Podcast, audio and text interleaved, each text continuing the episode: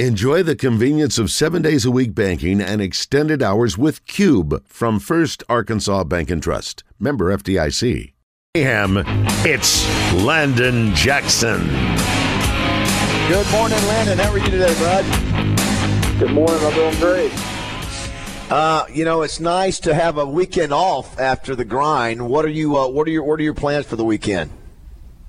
Um, actually, I actually plan on going down to Little Rock this weekend. I got a wedding uh, fiance's cousin's getting married, so going to that for the weekend. Awesome. Well, you know, listen, people are going to see you, man. Get ready to sign autographs and all those things, and uh, well, great, great. You know, listen, it, it's a grind, man. What you guys do, and so uh, I'm sure it's come at a right time for you to have a little time away from the game, right? Yeah, for sure.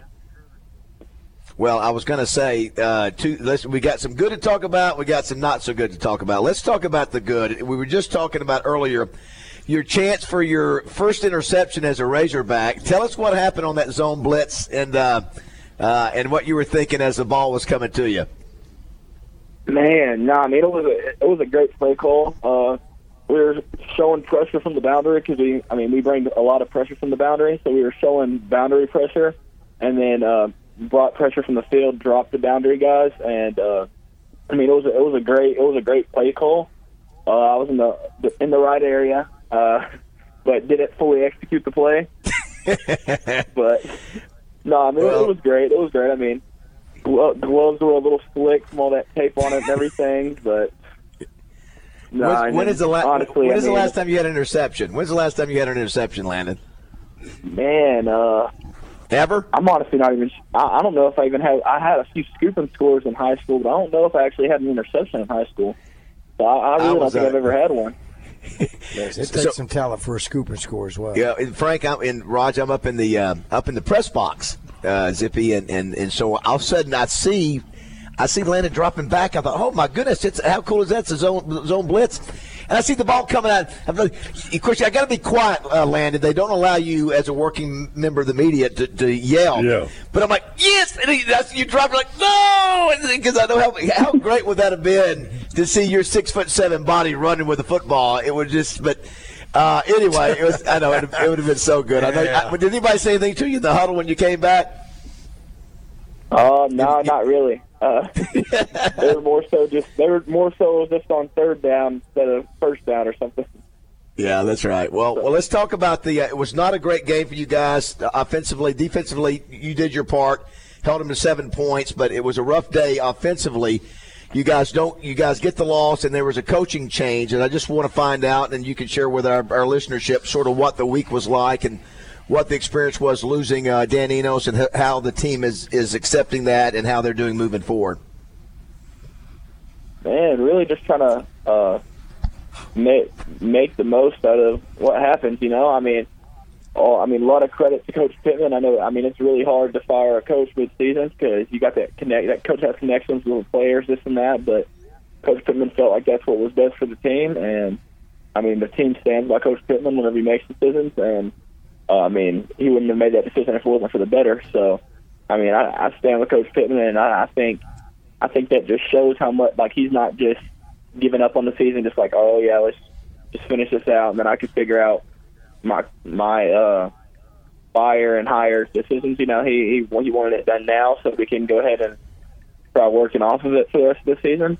So, I mean, like that kind of shows the type of coach we have, and uh, I mean, we're just ready to see how this how this new uh, offensive scheme we have looks on the field and everything. And I think I actually think it'll be pretty good. And uh, Coach Guiton, a great coach, uh, great guy, and I think he's to have uh, some good things to show.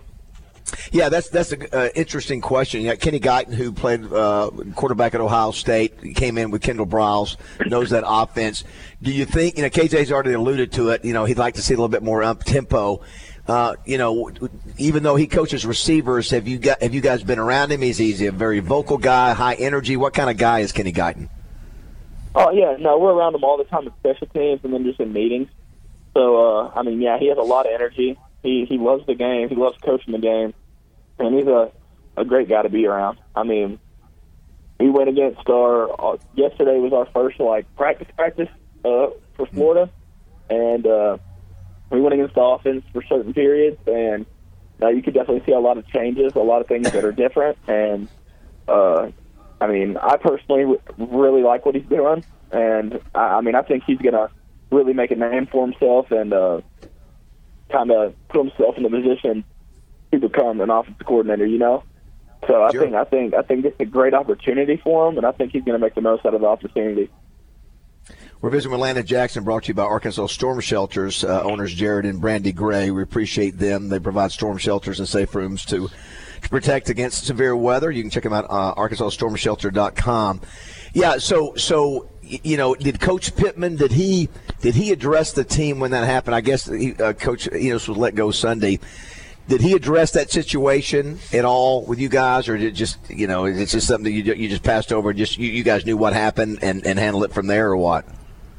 Uh, yeah, no, he actually addressed the team on Monday, uh, and basically said, said what I said. He was like, uh, he just he just felt like that was best for the team. He said it. He, he doesn't like that situation, you know, like having to, I mean, let a coach go in the middle of the season because that coach has family, this and that, and it's just a. I mean, it's, t- it's tough on the coach's family and tough on Coach Pittman as well. But he said, I mean, his goal was to win out these last four games, and he felt like that was what was best for the team to make that make that happen. So, I mean, we all stand by him, and whatever he thought was the best decision, we think's the best decision. You know.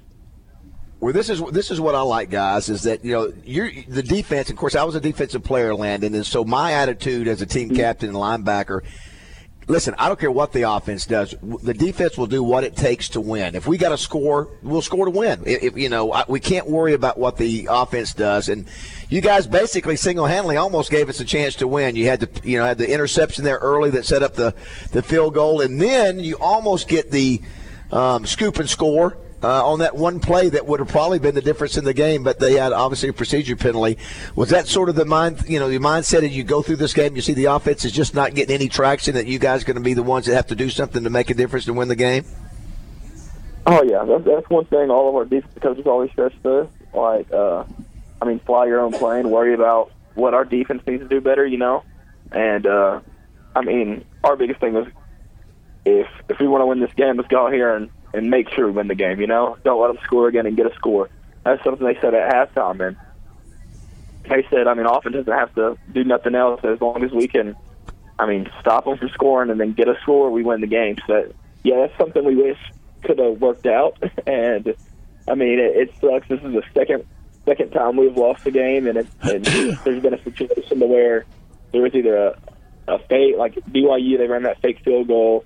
We shut that down. There was a flag. I mean, this Yep. game, this happened. There was a flag. So I mean, it's just it's just like it's, I'm not saying that it that it shouldn't have been called because it was. I mean, it, it did happen, but it just Yep. it just Yep. sucks what what comes from it, you know. So Yep. Yep, so so close.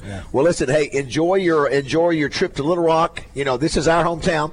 If there's any issues, just give us a call. Give us a We'll- holler. We'll be there. We're really connected. We know the authorities. We Yep. know uh, Yep. if you need any food, uh, drink, delivery. Yep. You need a place to You stay. need a place to stay. Yeah.